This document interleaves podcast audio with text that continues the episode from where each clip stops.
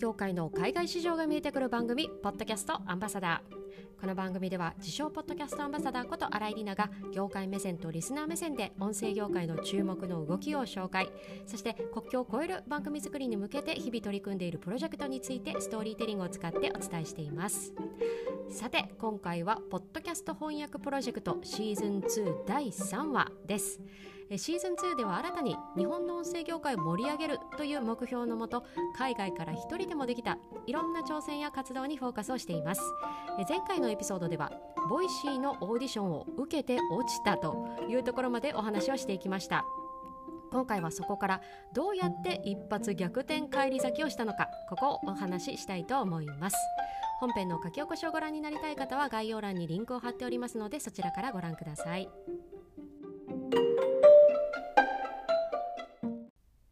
さて今回はポッドキャスト翻訳プロジェクト第3話ということで一度落ちてしまったオーディションからどうやって Voicyのパーソナリティになったのかお話ししていきたいと思います。えー、昨年2020年の5月 Voicyの公式英語ニュースのパーソナリティに応募をしました一生懸命練習して原稿も何度も書き直して初めて受けたオーディション結局合格通知は来ませんでしたショックではありましたが仕方ないですよね。まあ、オーディションを受けた側としては結局どのような選考基準だったのかというのは直接 Voicy から聞くことはできなかったのでわからないわけなんですが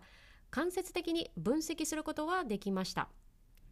どうしたかというとこのオーディションに受かった方がどんな方だったのかこれを見てみたんですね。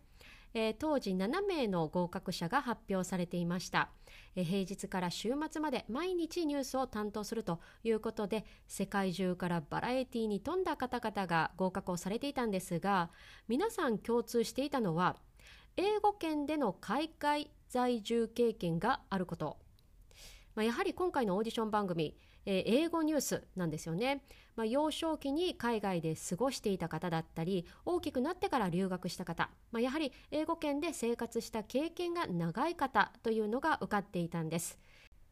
えー、職業はというとこちらも結構様々でですね、えー、ジャズシンガーから舞台俳優ニューヨークで活躍するビジネスマンから英語講師と、まあ、本当にバラエティーに富んでました。いややっぱり本格的なすごい人がいるんだなと思いつつ自分の Voicy への扉が閉じた6月。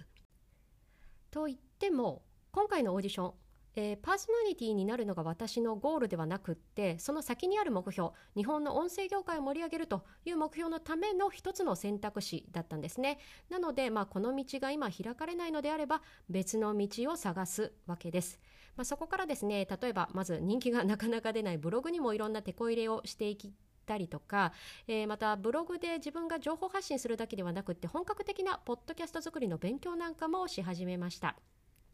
そして、まあ、なんだかんだ最初のオーディションから半年ほど経った11月末一通のメールがポーンと来たんです件名が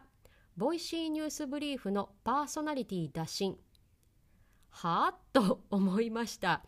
もうその当時 Voicy のオーディションのことなんか正直忘れてたんですよね。これスマホで最初見たんです。というか横目で見えたんですね。なんかバタバタしている時間帯でスマホがこうロックされている時の通知画面っていうんですかね。それでちらっと横目に入ってきたんです。一瞬見えた文字がですね信じられませんでした。いや早く画面を開けてみればいいのになんかためらっちゃってすぐに開けませんでした。いやいやまあこのオーディション受けたのいつだったっけと。半年前のことでしょう、まあ、今もうすでに冬だし何が起こってるのか。頭で整理をしてから、まあ、15分ぐらいかな。時間が経ってからやっとメールの本文を読みました。パーソナリティがお一人卒業されることになり、その方の代わりにパーソナリティをご担当いただける方を探しております。新井様は今年5月に実施したボイシーニュースブリーフのパーソナリティオーディションにご応募いただいており、ご経歴や音声コンテンツに関する思いなどを拝見して、ぜひパーソナリティをご担当いただきたいと思いご連絡しました。えーっと、繰り上げ当選会ということで、まあ、お一人番組を卒業される方の代わりにですね新たにパーソナリティを務める人材として声をかけていただいたんです。まあ、その後何度かやり取りをした後オファーのメールをもらって3日後に正式に Voicy 公式英語ニュースのパーソナリティとして着任をしました。まさかの6ヶ月時間差での合格。感慨深かったですね。それから12月の第2週目昨年の12月10日木曜日放送から晴れてパーソナリティとしてデビューを果たしました。番組タイトルは Voicy News Brief ザ・ニューヨーク・タイムズの最新ニュースを毎日1本取り上げて単語解説するという番組です。毎回3分程度のですね、まあ、本場のニュースを英語で読み上げるのでリスニングにも役立つという内容です。まあ、この今年6月からはシーズン2が始まりまして、まあ、平日は毎日コンパクトにニュースをお届けしつつ新たにま土曜日にはまとめ放送も始めるという進化もし続けています。とちょっと番組の宣伝をさせていただいたところででは昨年の12月半年の時間差で合格した Voicy のパーソナリティ合格してからはどうだったのかというところなんですが記念すべき初収録これ最初大変でした。え技術的には簡単なんですね。まあ、専用収録アプリというのがあって究極まあスマホに向かって喋ればいいだけなんで簡単なんです。ただ何が大変だったかというと英単語の下調べと英語ニュース読み、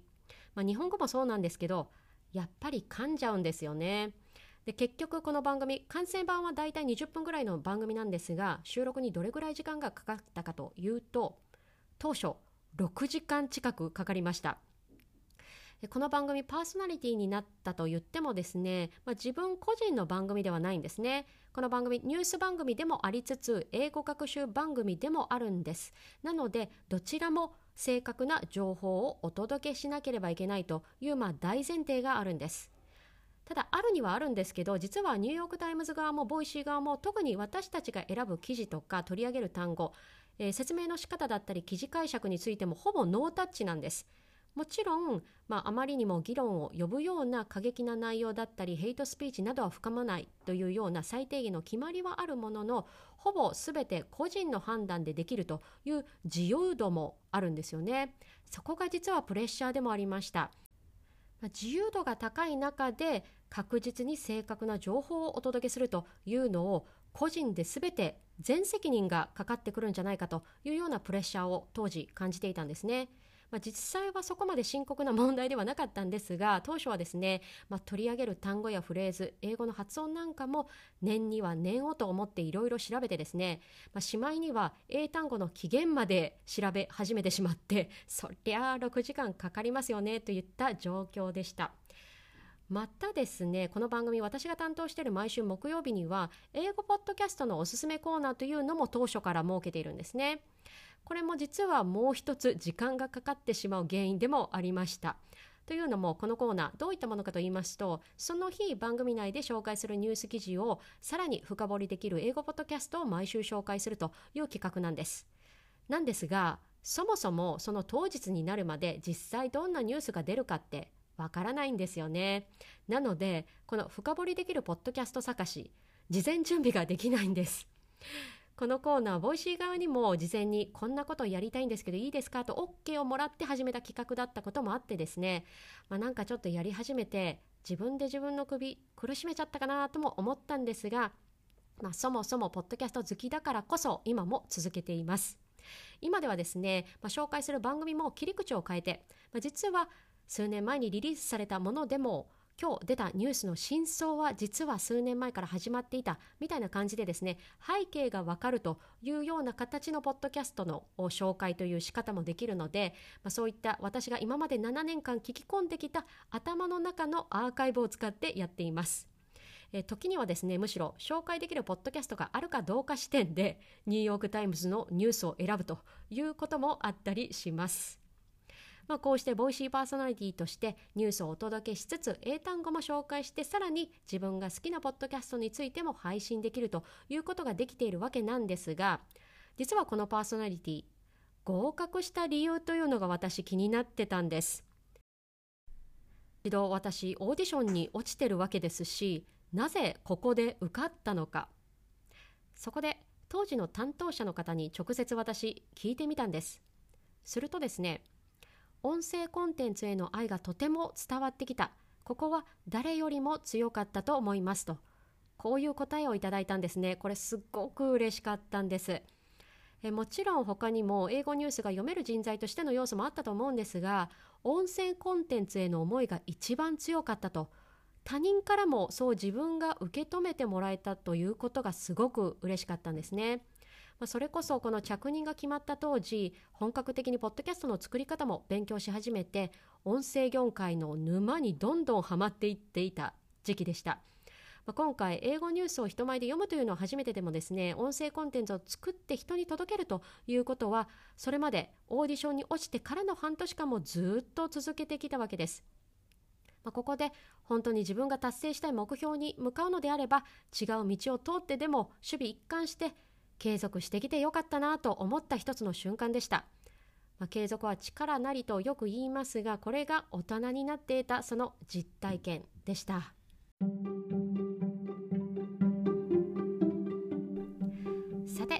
回はポッドキャスト翻訳プロジェクトシーズン2第3話ということで一度落ちた Voicy のオーディションからどうやって返り咲きをしたのかお話をしていきました、まあ、落ちてもですねその先の目標に向かう別の道を進みつつ、まあ、時間差でなんと合格と。そして合格した理由は人一倍強かった音声の思いというなんとも嬉しい合格理由でした。さて今回あまり触れてこなかったんですがこのオーディションに落ちて受かるまでの6ヶ月間。ここでも実はいろんな挑戦をしていました。ただそこには失敗も多くあったんです。そこで次回のエピソードではそんな失敗だったチャレンジについてお話をしたいと思います。今回のエピソードを聞いた感想は書き起こし配信をしているノートのコメント欄か Twitter でお寄せください。お待ちしております。最後までお付き合いいただきありがとうございましたポッドキャストアンバサダーの新井里奈がお送りしましたそれでは次回のエピソードで。